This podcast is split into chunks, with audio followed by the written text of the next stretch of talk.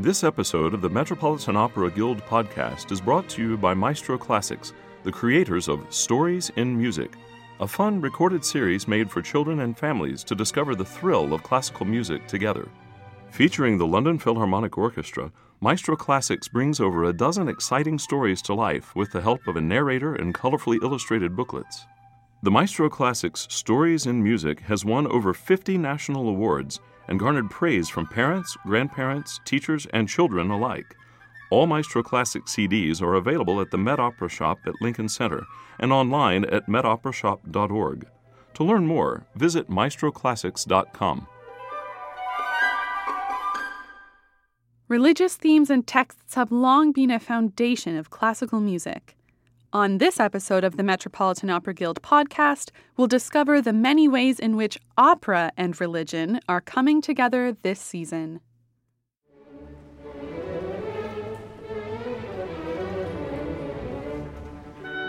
The Metropolitan Opera Guild is dedicated to enriching people's lives through an awareness and deeper appreciation of opera.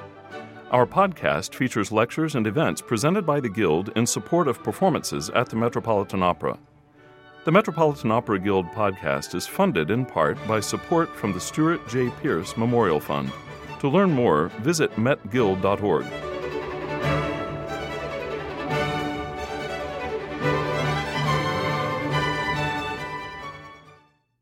This season on the Met stage, Tosca, Dialogues of the Carmelites, Suor Angelica, and The Pearl Fishers are just a few of the operas exploring faith and the power of the divine. I'm your host, Naomi Baratera. On this episode of the Metropolitan Opera Guild podcast, lecturer Desiree Mays discusses the treatment of religion in opera throughout history. Good morning, all of you. Welcome. Um, it's great to have you here. It's great to be here in New York uh, with the sun shining. That's really nice. So, um, I'd actually title this talk "The Role of Religion in Opera" rather than just religion in opera. And we'll get to the subtleties of this as we go through the program this morning. Um, we have a lot of ground to cover. It's an exciting topic, and uh, I've been excited about it for months. So the hard part was what to cut off and not include, and you will call me on that down the end. Why didn't I talk about A, B, and C? The Devil and Kate, for instance, for those of you who know that opera, was not on the final cut. So today I'm going to start in good Met style with an opera quiz, okay? And we are going to have i'm going to have you recognize or tell me which um, which what, uh, identify the cut and then tell me what the connect is with religion may i have number one please stuart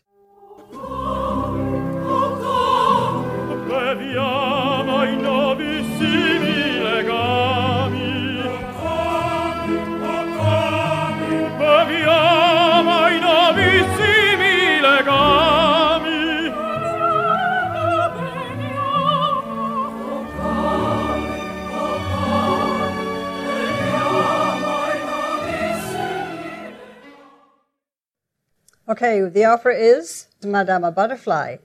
The Okami is the Shinto gods that she's praying to.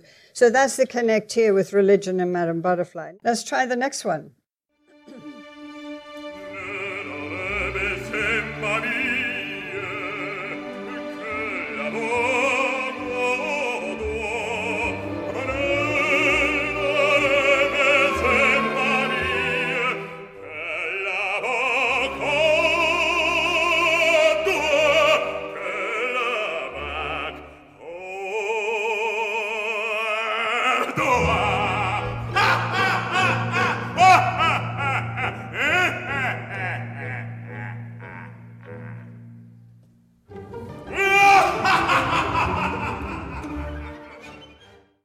And that is from Faust. And what's the connect?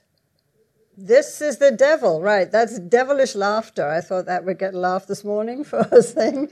Uh, that particular devil was Nikolai Ghiaurov. Uh, uh, this one next.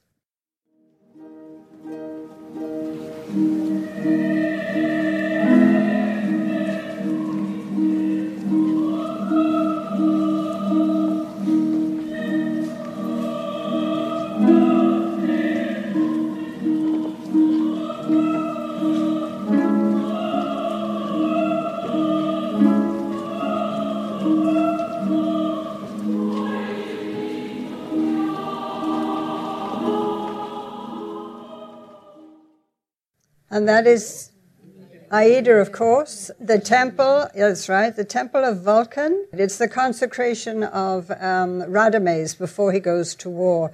And they sing Immenso Ptah. That's the, the Egyptian god. I always find this a little interesting because he, the prayer, the ceremony is to an Egyptian deity, but it's in the temple of Vulcan, which was a Roman setup. so that was interesting. Let's try the next one.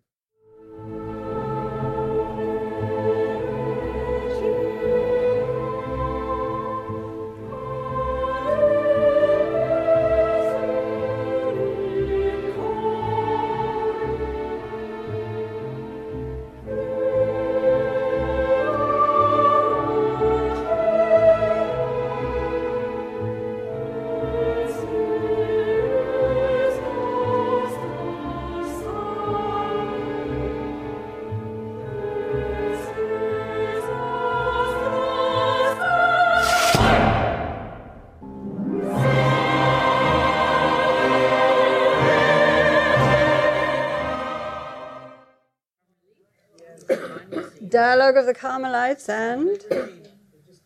Exactly. That's the sound of the guillotine coming down. That really stops you in your tracks. And we are going to talk a, bit, little bit more about that later, but that, that is an opera that demonstrates martyrdom. I'm going to look at different aspects of religion in opera. This is straight martyrdom, the, uh, the, the, the going to the guillotine of the nuns from Compiègne at the time of the French Revolution, uh, sacrifice, and also prayer. Prayer, martyrdom, sacrifice are all components of this connect we're going to talk about. Uh, how about this one?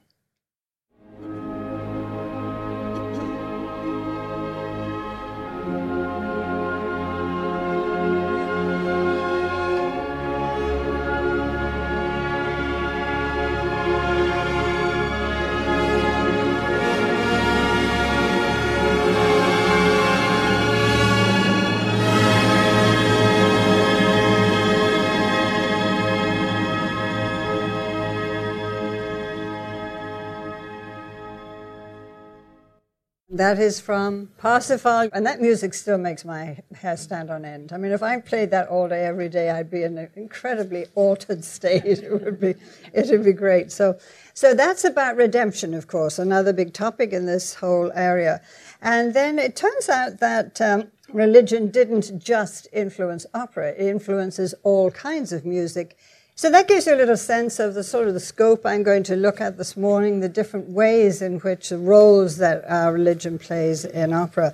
And then to start, I'd like to play you a clip from an interview I did with Harry Bickett, with the conductor. It was almost as if he knew about what I was going to talk about here and the way he addressed this subject. It turns out, before he became a great opera conductor, he's probably renowned now for his conducting of Baroque operas. He's been here many times. Um, he, he was the organist at Westminster Abbey when he was a young man. He was playing the organ for the various rituals there. And this is what he had to say on this subject. It, it's amazing how apropos of our meeting this morning this was. You work in a place like Westminster Abbey, and it's like the best operatic set you've ever seen. let's do Tosca in there. Let's do let's do Don Carlo. You know, I mean, it's an amazing thing. You're up in this huge organ loft. You know, the sound just emanates from the darkness.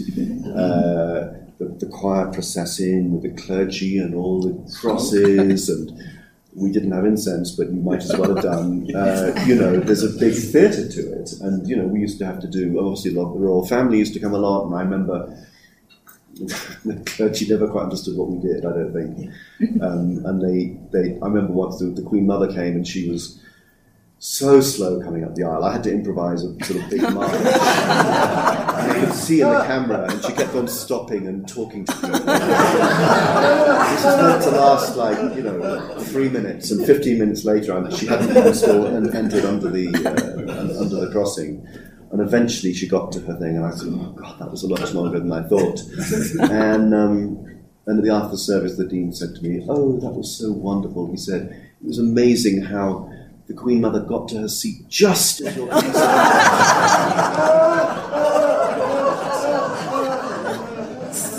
I thought I'm not going to explain to you. and the other thing, actually, when I left the, the Abbey and went to English National Opera, which was where I first started working in opera, I, when I was interviewed, I, someone said to me, well, then Mark Elder, who was then uh, the, uh, the music director, said, so, you know, how do you think your experience at somewhere like Westminster Abbey is remotely going to help you in an opera house with all these divas?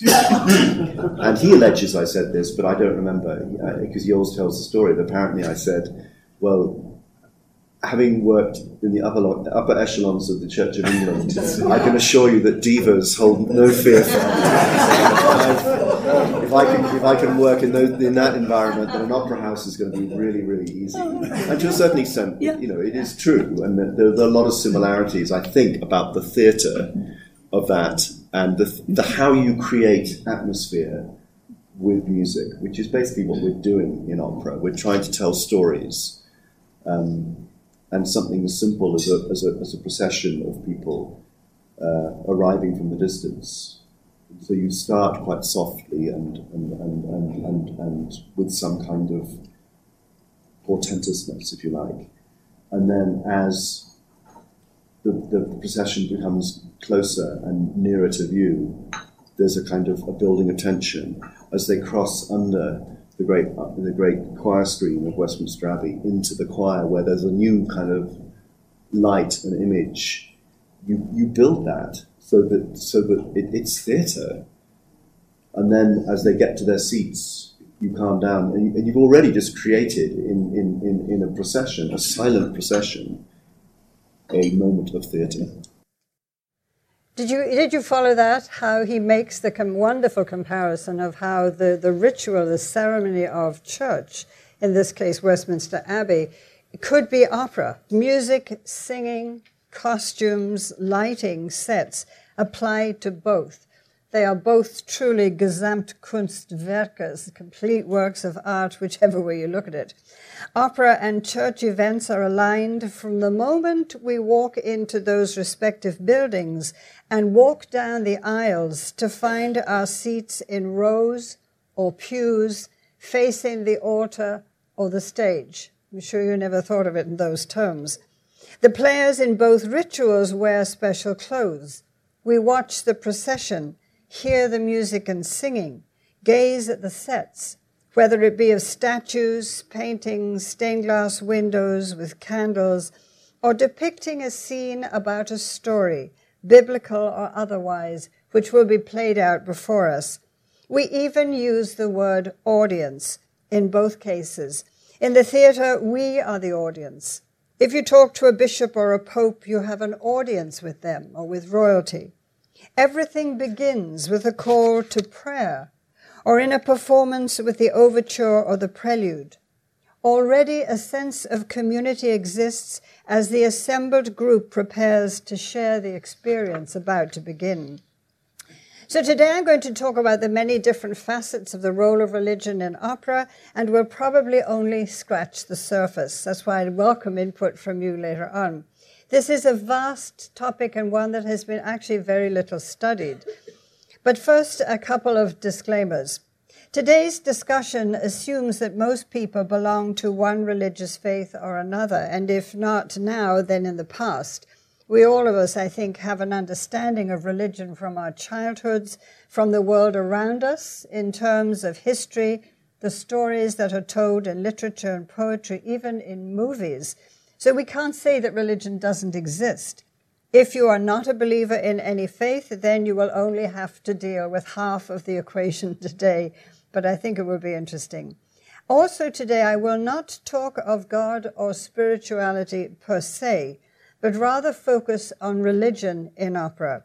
Some may see these topics as intimately connected, of course, they have to be, um, but others may see no connection whatsoever. And let's talk about that. In trying to sort out the vast amount of material in which religion was and is connected with opera, I came up with a number of headings and think this approach might work. So the headings are ritual, miracles, prayer, martyrdom. I'll start with pagan subjects and then move on to Christian and Jewish topics as they describe biblical events. There are stories of devils and angels, of truly holy people and some who are not so holy? And what of contemporary opera? Does it reflect religious values and teachings?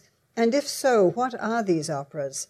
We could even talk of the role of instruments in this context. There's plenty of crossover between harps and organs, bells, drums, but we probably won't get to that today. Then there are the bigger issues on which religious doctrine rests issues of temptation, sacrifice, redemption, salvation, and let's add compassion to that list. How are they explored in opera? But first, let's go back to the beginnings of opera, the early days of popes and churches as they impacted and influenced the art form that we love. Opera can be said to have three major roots. The Camerati, who were the noblemen of Florence in the 16th century, who wanted to recreate Greek drama with musical accompaniment. It was simple, simply chords, but that's where it started. The Commedia dell'arte, or street theatre, the comedy of the people from the 14th to 18th centuries, was a second line. The third opera, which formed the form of opera, which is really a root as deep as the others, finds itself in religion itself. People since time immemorial have worshipped with song and dance, with chanting and drumming. So it was a natural step for the Christian church to reenact biblical stories, to inform their congregations, many of whom could not read or write, but they got stories and visually they could understand. They would inform their congregations of moral values and how to live their lives. And this was done in the recreation of biblical tales. This approach lent itself, of course, very well to theatrical and artistic interpretation. Starting in the fifth century, the mystery or miracle plays were performed on religious topics in churches or on the church steps across Europe. These plays existed between the 9th and 16th centuries. The early Christian church actually used real actors from the craft guilds to act out their liturgical dramas and mystery plays. In 1667, Pope Clement a member of the wealthy, influential Barberini family in Rome, actually composed an opera on Saint Alexis, an opera that played in his family home, the Barberini Palace. This play acting served the intentions of the church well, until it was felt the plays were becoming immoral, secular, far too sexy, and often missing the liturgical point, so to speak. So gradually the plays were moved off the church steps into the marketplace and theaters. And this combined pretty well with the move of opera, the opera of the Camerati, the Florentines, away from their palaces and stately mansions into theaters where people could attend. After expressing dissatisfaction with church plays, the hierarchy of the church then banned women from singing in church.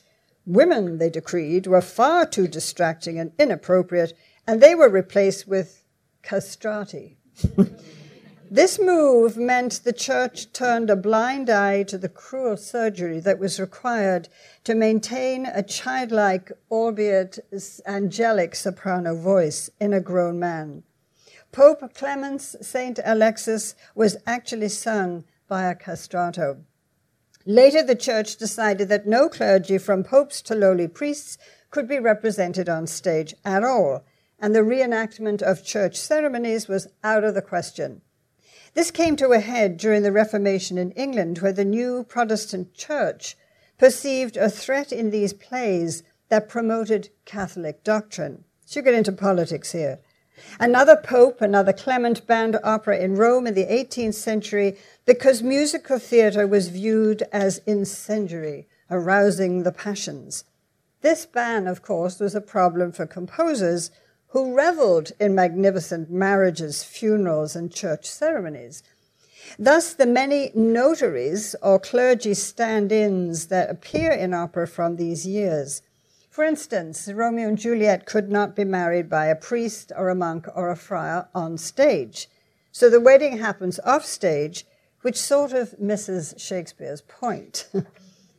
In Attila, when Pope Leo confronts Attila in an attempt to save Rome, a successful attempt because he was the Pope, the Pope could not be shown. So he was called an ancient Roman instead, and this made a nonsense of the plot. It made no sense.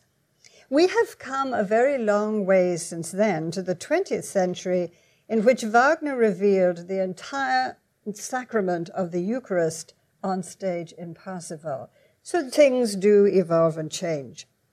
For a time in the 17th century, oratorios and cantatas were the connecting link between sung plays in church and opera. Um, Handel was tired of the hysteria that was opera in the 17th century in London, with ongoing wars between the castrati, the divas, and opera managements. He got so sick of it that he decided he would stop writing operas and turn to oratorios, which were performed in churches then during the liturgical year, but in a concert style manner without the histrionics of singers or clergy. Out of this frustration, of course, came the magnificent Messiah, whose Hallelujah chorus is as glorious a piece of music as you'll find in any opera. While Handel, Scarlatti, Scarlatti, and others changed gear over going to oratorio, they still continued to write impassioned arias, thinly disguised as allegorical tales within a church setting. But by now the paths were beginning to separate. Oratorio and cantatas were performed primarily in churches or concert halls, and opera played in theaters. Following the restrictions of the church, censorship then came into being, often crippling the creative impulses of the great composers. Verdi, of course, comes to mind. He was constantly fighting the censors. And it wasn't just the church, but the state as well that dictated what could and could not be shown on stage. So it was a rocky, rough road that opera had in the early days. Long before Christianity attempted to influence the theater, however, there was another quasi religious option the placing of an opera in a pagan setting. In pagan religions, religious rituals were central to the lives of the people. They take us all the way back. So let's start here with these non traditional faiths, which became the subject matter of so many operas. Norma is a high priestess who prays to the Celtic goddess of the moon. Norma's pronouncements dictated how the people should live. She was a druidess. She had to be a virgin, and she must die when she reveals that not only has she loved the Roman Pollione, but she is the mother of his children. This is one of Bellini's best known bel canto arias, sung here by Sonya Yoncheva in a Royal Opera House Covent Garden production. Prayers abound in opera, and this is definitely a prayer, albeit a pagan one, to the goddess of the moon.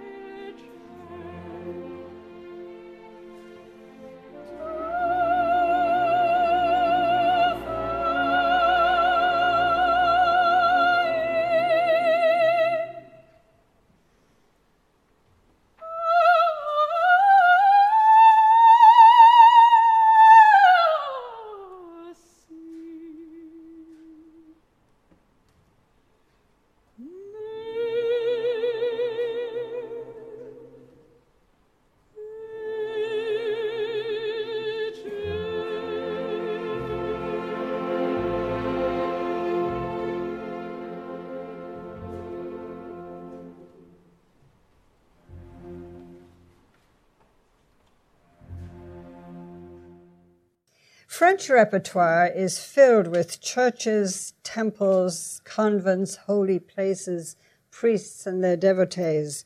Both of Delibes' Lakmé and Massenet's Pearl focus on exotic lands with consecrated Brahmin priestesses who are sworn to celibacy on pain of death if they break their vows. Lakmé, of course, is set in India in the Hindu temple of Brahma. Nilakantha, the high priest, is infuriated that he has been forbidden by the British Raj to practice his ancient religion. So when his daughter, a deified priestess Lakme, falls in love with a British officer, it can only end in tragedy and she dies. Bizet's Pearl Fisher also focuses on a Brahmin princess, this time in Ceylon.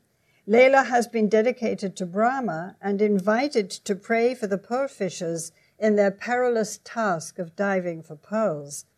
Leïla is loved by not one but two men. She loves Nadir and is found out and must also die for breaking her vows. These operas in exotic settings were very appealing to audiences of the late 19th century. Bizet, the composer, however, didn't buy into the vogue of writing operas based on religious themes in the mid 1880s. He is reported to have said, The Academy asked me to compose religious music. All right, I'll do something religious, pagan religious. To tell the truth, I am more pagan than Christian. So he composed the Pearl Fishers. This young, passionate French composer also said, as a musician, I tell you, tell you that if you were to suppress adultery, fanaticism, crime, evil, and the supernatural, there would no longer be the means for writing one note of opera. Verdi chose a similar exotic setting when he composed Aida, placing the action in ancient Egypt amidst Egyptian gods with a high priest, Ramphis. One entire scene, we heard a little of it, is devoted to the consecration of Radames before the temple, uh, before battle in the temple of Vulcan. An offstage priestess sings an invocation. The Vestal virgins dance to flutes and pizzicato strings. And I have a personal connect with this piece because in my youth, a little while ago in London, I trained as a ballet dancer and danced in this particular scene at Sadler's Wells Theatre a few years ago. It was wonderful to be part of that. And I think I fell in love with opera as much as I fell in love with ballet. But ballet was the way for me to go, not to sing. Anyway, let me play you a little of the dance scene as they prepare Radames for going to battle.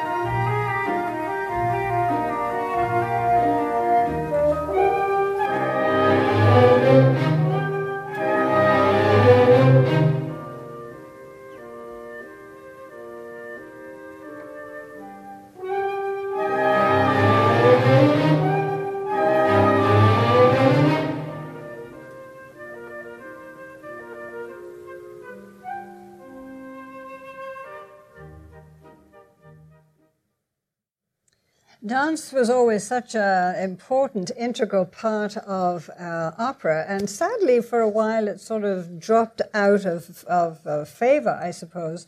There were two reasons. One was that uh, operas were running too long, and our attention span wasn't as good in, as it might be now. Uh, so the first thing that get cut, got cut was the ballet, always. I'm so happy that now dance has come back, and not just ballet, but all the various different forms. I love the Egyptian feel of this. It really sets the stage and the scene for what's to come. It's interesting to note in the operas I've just mentioned, these pagan operas, the women always come to disastrous ends. Ritual death, which was orchestrated by the high priests of their respective religions. An opera that crosses the line between the pagan and the Christian, however, is Thais. Thais was a courtesan worshipped as a goddess in 4th century Egypt. Her only allegiance was to Venus, the goddess of love. She revels in riches and wealthy lovers, yet with all this luxury, she is not happy. This is actually, the story is based on a true story that comes from a book by Anatole France and an opera by Jules Massenet in which a courtesan becomes a saint and the man who brings about her redemption loses himself. I'm going to share with you the backstory uh, that Massenet didn't tell in the opera. Imagine this. Put yourself in the place and mind of Thais, a beautiful courtesan in Alexandria, Egypt in the fourth century. You are born to abusive parents who run a bar for sailors in the port. Your parents beat you. You steer from the nice sailors' laps on whose laps you sit. You learn to steal from them in order to get food. You sleep in a stable with animals. There is a black Nubian slave called Ahmes who is kind to you. He teaches you about Jesus and Christianity, and one day he wraps you in his robe and takes you to the catacombs where you are baptized, the most wonderful moment of your life. But soon after, Ahmes is crucified for his faith. At this time, Christians were still persecuted and killed. You, Thais, are left alone, 11 years old.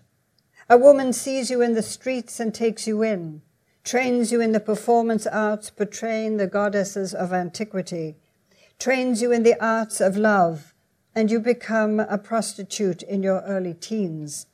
You escape her clutches thanks to your beauty and many wealthy men who make you their own.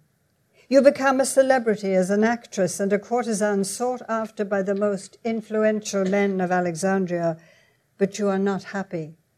One day, a Cenobite, a monk from the desert, appears at your palatial mansion and tells you, leave it all behind the wealth, the adulation, the glory, and become a bride of Christ. In spite of yourself, you do just that. Give it all up and follow the monk, your holy father, who leads you across the blazing desert until you arrive at the convent of Albine, who was a daughter of the Caesars. The monk bids you farewell, and you join the nuns and endure extreme suffering and penance, but your soul rejoices. For three months you're incarcerated in a narrow cell from which you emerge transformed and transfigured, ready to face your Maker. You die in bliss, and later are canonized as a saint, as Saint Thais, or Thais the harlot, as the Eastern Orthodox Church named you. You were a kind of Mary Magdalene. Your Savior was a tormented monk. Yours is a true story. Now, what about Athanaël, the other half of this mesmerizing tale, whose story intersected with Thais's for a few glorious days before their paths separated forever?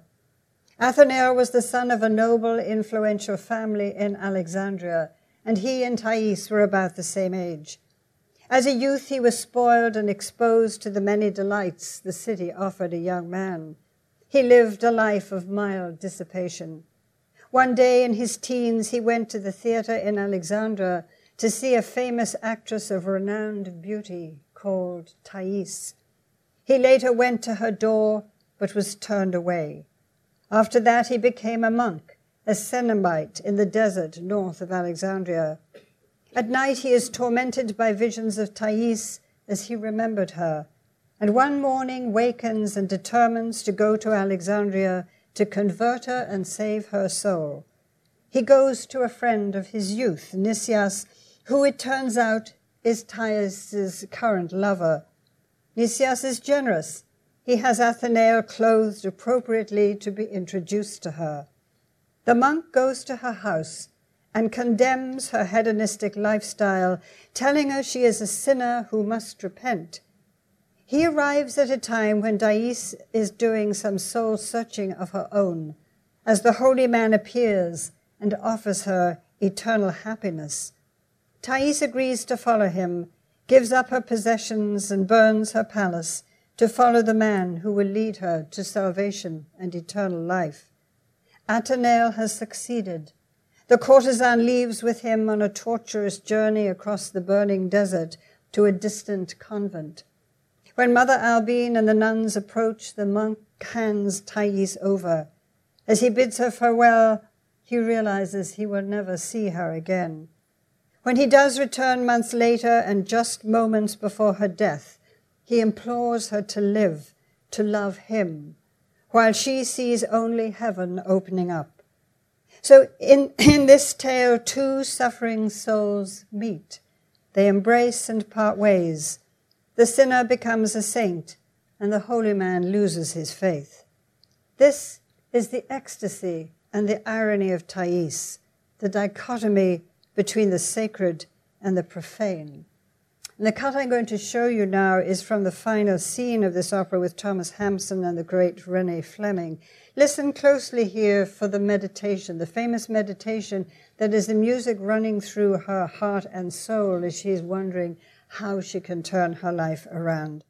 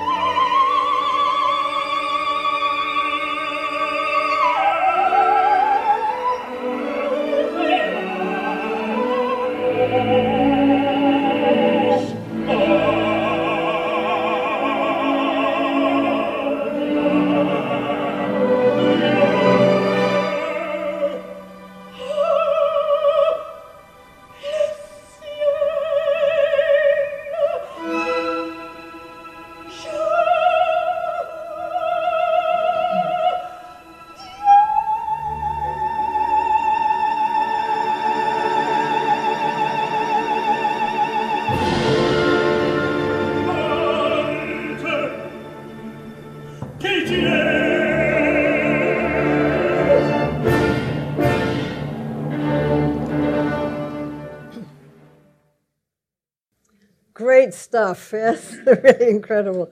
I loved Renee in that role. She was so beautiful as, uh, as Thais.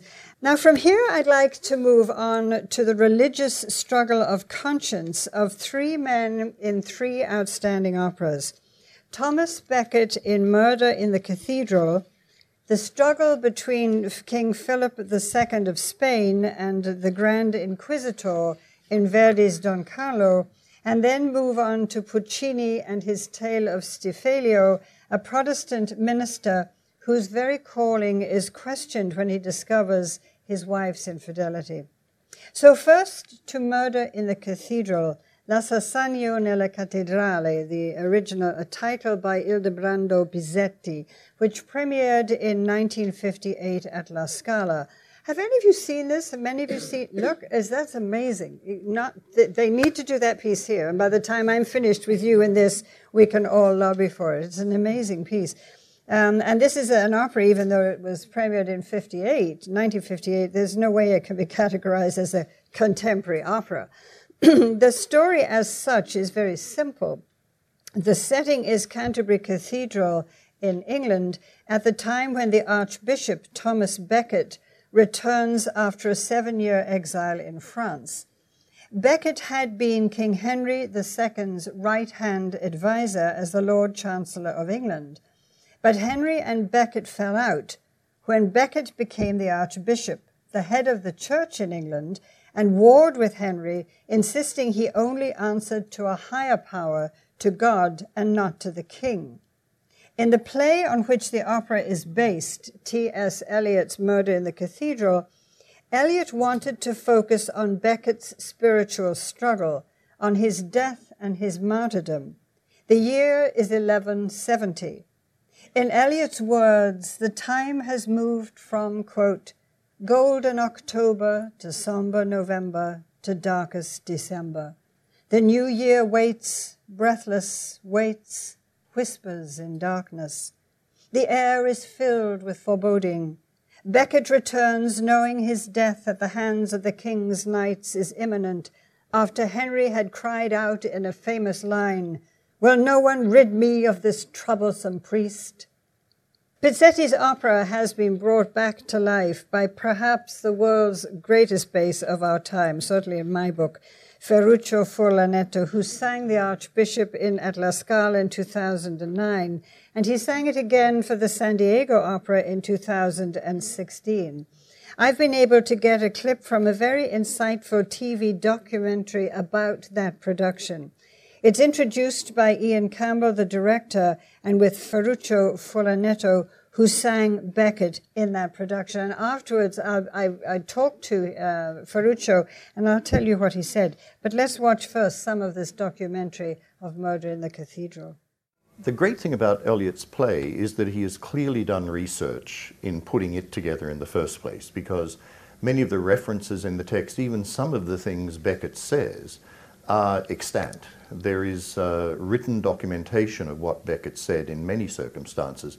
Eliot picked that up, and in putting the opera libretto together, the librettist, who was Pizzetti, kept it so that um, it is very close to the Eliot. The Eliot is close to history, and therefore I feel very comfortable with it as a kind of a history. It's not moment by moment, but the ingredients are what actually happened.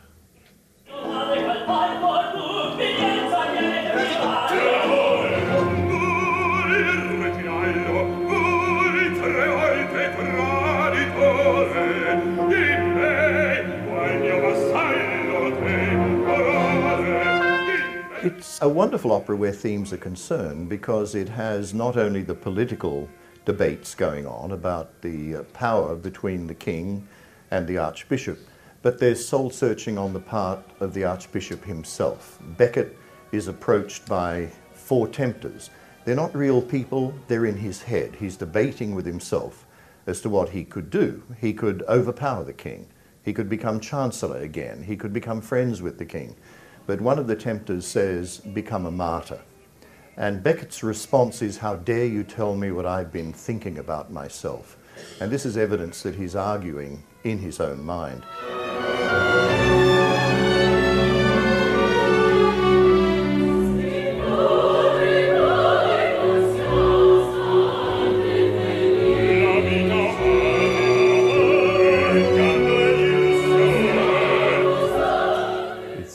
Somehow to show what is happening in a human mind. And in this piece, you have this possibility in the first act when he is dealing with his own, his own thoughts. The temptations are nothing but his own thoughts. And uh, it's a very challenging situation for a, for a singing actor, let's say. Therefore, this is by far the reason why I am so attracted by, by Thomas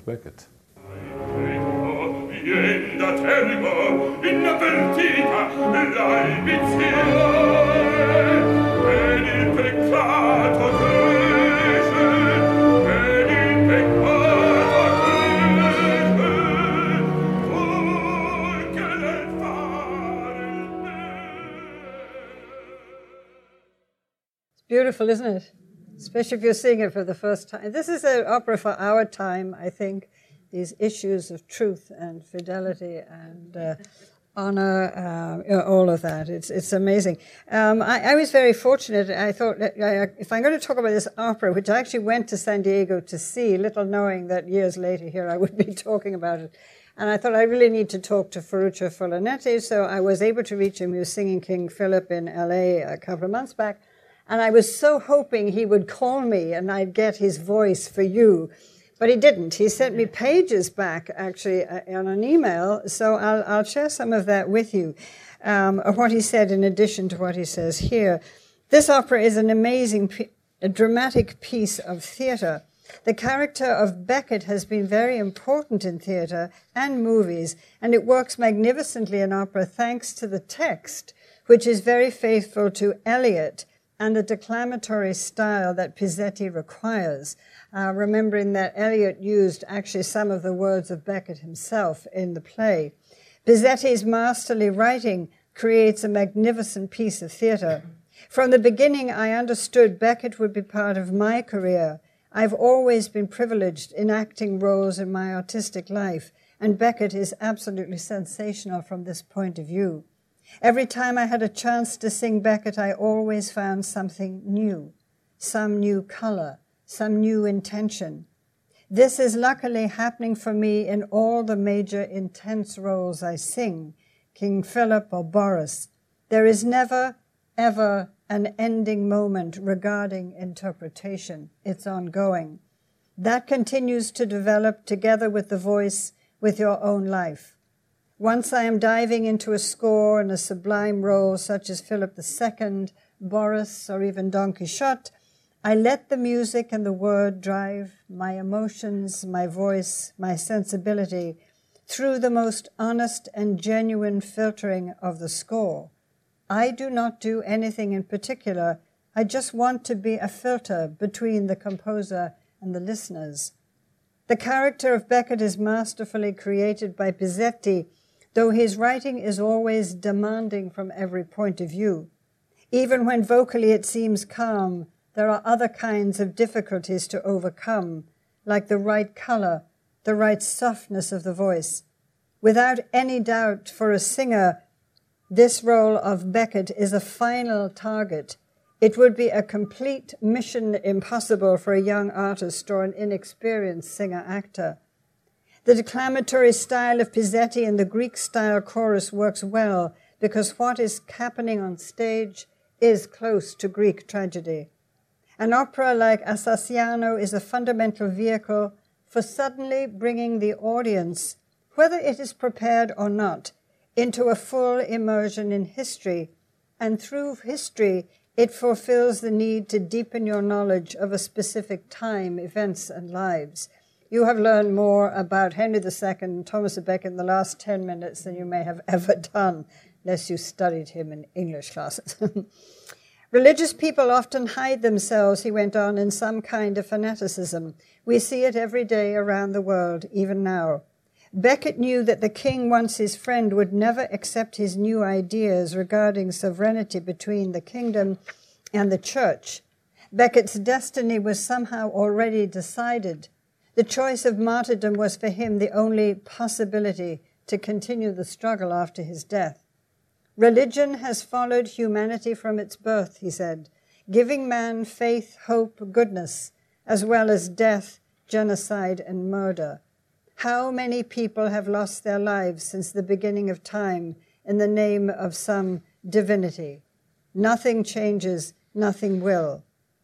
I asked Ferruccio about his playing the role of Becket in Canterbury Cathedral when the, uh, he's been trying to do this for years, apparently, and he, he replied, I love this line. Unfortunately, the dream of singing Becket in Canterbury Cathedral did not materialize yet, but the project is very much alive. Hope is the last to die. That's an incredible line, right, from this great singer. So now I'd like to explore another great operatic role that is loosely based on a real life character, King Filippo II in Verdi's Don Carlo, another role for which Ferruccio Furlanetto is renowned. This time, however, he is not playing a man of the church, but playing an adversary of the church as King Philip. The scene that concerns us today with religion and opera is the pivotal scene in the opera between the king and the Grand Inquisitor. This time is the early 16th century. The setting is Spain in Es El Escurial, the king's palace. Verdi saw this impressive palace and reported, It is severe and terrible, like the savage monarch who built it, Philip II. The depiction of Philip in the opera is mainly fictional, as is the account of his son Don Carlo, who did not have an affair with Elizabeth de Valois, Philip's wife. This was, however, the time of the Spanish Inquisition and the burning of heretics. The Grand Inquisitor, a prince in every sense of the word, was feared by the people. He lords it over the king, or he tries to. Now, this is not unlike Becket, who defined Henry in the other opera and also died as a result. The difference, of course, is that Becket was a man of great integrity, truly a man of God while the Grand Inquisitor makes a mockery of all that Becket stood for. Verdi, who was always ambivalent on the subject of the Catholic Church, resented outside control or interference in his work. And he presents Don Carlo in Don Carlo a corrupt, narrow minded cardinal who's only interested in self aggrandizement, cruelty, and control. Verdi's anti clericalism may stem from a a fun anecdote from his past when, as a child, he was an altar boy at Mass every day. And one day, daydreaming and listening to the organ music during the service, the priest noticed his inattention to his duties and pushed the boy, who fell down the altar steps. Mary Jane Phillips Matz tells the story in her Verdi biography. Apparently, the seven year old Verdi, on falling, cursed the priest. Dio tamanda sagetta, may God strike you with lightning. And lo and behold, eight years later, that same priest was struck by lightning and died. Verdi loved to tell this story later in life. In Don uh, Carlo, Verdi draws attention to the conflicts between public and private life, between the church and the state, between despotism and liberalism, Roman Catholicism, and Protestantism. The scene I'm going to show you, this pivotal one between Philip and the Grand Inquisitor, is a magnificent duet between two great basses. It's unique for that, too. The Grand Inquisitor berates the king for having killed Posa, who is the king's confidant, before the Grand Inquisitor could torture and get his hands on him. Now the Grand Inquisitor wants Carlo, Philip's son, handed over for treason. A troubled Philip acquiesces, singing, Can you create a new religion that supports the bloody murder of a son? To which the Grand Inquisitor replies scornfully, To expiate eternal righteousness, God's own Son died on the cross. The scene ends when the Grand Inquisitor sweeps out and Philip mourns, Must the throne always give way to the altar? And in this clip, you'll see Ferruccio Furlanetto as King Philip and Eric Halfvarson as the Cardinal in a Royal Opera House production.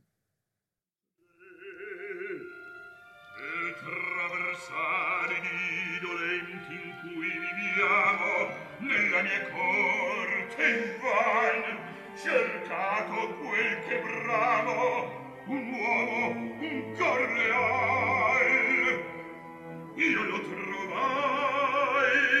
E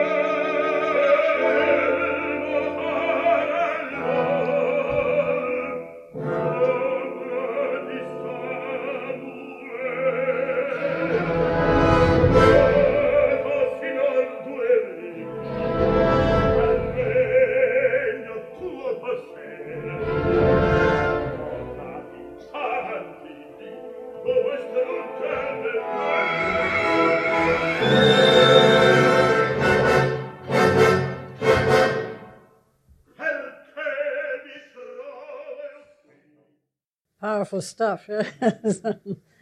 the imperial censorship, of course, shook their heads at Verdi's satirical rendition of the Grand Inquisitor and said, Taken as a satire on religious absolutism, this scene might find favor in the classic land of reform, but will it be the same for us? But Verdi wasn't always so provocative when it came to the church and its officials. In Stiffelio, he focuses on another aspect of one man's struggle of conscience, that of Stiffelio, the German Protestant minister whose wife had committed adultery.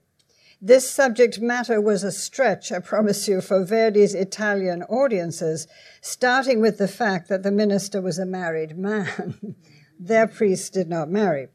The plot works its way through Stiffelio's return home when Lina, his wife's affair, is revealed.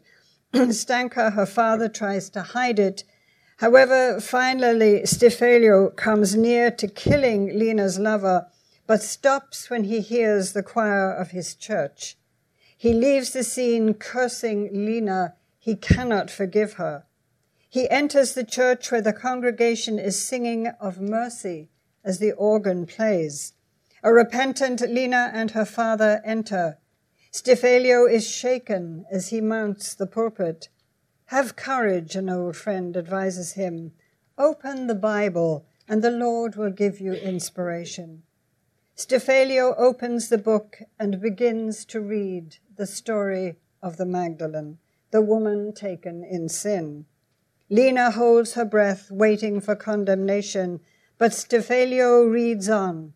Let him among you who is, out, is without sin cast the first stone. And the woman rose, pardoned. Perdonata.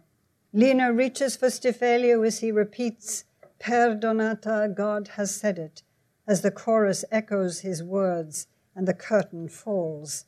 And here the great Jose Carrera sings